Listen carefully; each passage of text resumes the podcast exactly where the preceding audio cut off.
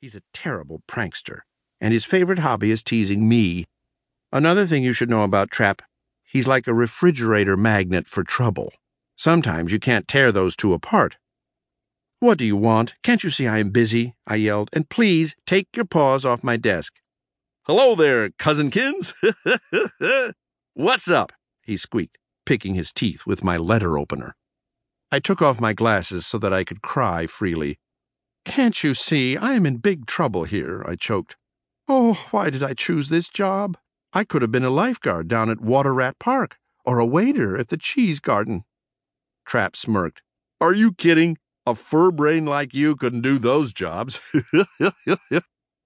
I am not a fur brain, I squeaked, fuming. Just then, the phone rang. In a flash, Trap had his paw on the receiver. If it's for me, please tell them I am not in, I begged. He picked up the phone and straightened his tie. Hello, this is the Stilton Publishing Company. No, Mr. Stilton is not in. Yes, yes, I agree that he is a hopeless cheddarface, a total nincompoop. My cousin nodded. Well, of course I will tell him. He is a complete fur brain. Uh, thank you for calling, he added before hanging up. I twisted my whiskers in rage. Steam poured out of my ears. I felt like a cheddar cheese marshmallow left in a microwave too long. I asked you to say I was not in, I shrieked. I didn't say make friends with any wacky mouse who calls. Well, that wasn't any wacky mouse, my cousin insisted. I was talking to Saucy LaPaws, the famous chef. He says you switched the number of his restaurant with the one for the city dump. I'd better not tell you where he said he wanted to send you. All of a sudden, my cousin's eyes lit up. Hey, that reminds me. Do you know why I'm here? I put my head in my paws. Yes, I do, I mumbled. You are here to drive me nuts. And it's working. I'm packing my bags for the Mad Mouse Center. I'll leave tonight. Not so fast. Trap said, giggling. I am here to get you out of this mess. now just listen to my brilliant idea. I groaned. Not another one of my cousin's brilliant ideas. The last time I'd gotten involved in one of his crazy schemes, I'd ended up stuck in a spooky castle in Transratania. The Most Wanted Mouse Trap's latest brilliant idea came from a television show. I saw this great show last night. It was one of those real life mysteries, he began. It took place in the southern seas near the Claw Islands. Someone had spotted an island all covered in silver. And unlike most islands, this one seems to be moving. We should go looking for it. Not on your life, I shrieked.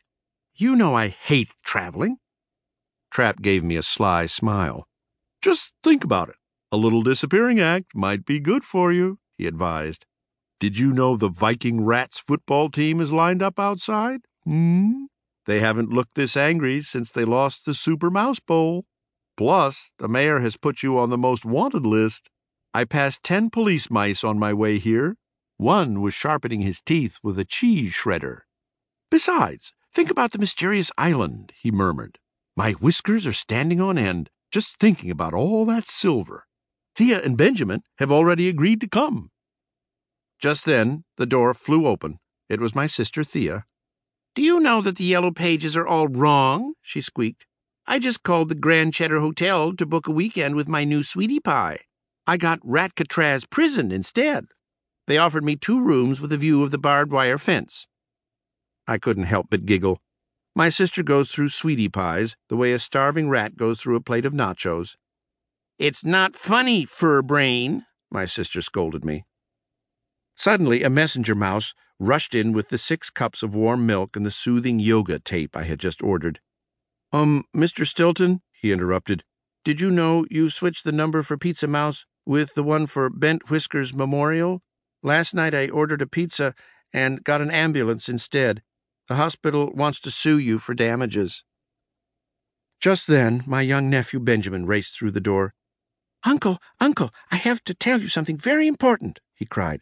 I checked your phone book, and it's full of mistakes. My school is getting lots of calls asking for a tattoo parlor. Uncle, do you think I should get a tattoo? By the way, the principal said he wants to speak with you. I closed my eyes and counted the holes in a slice of Swiss.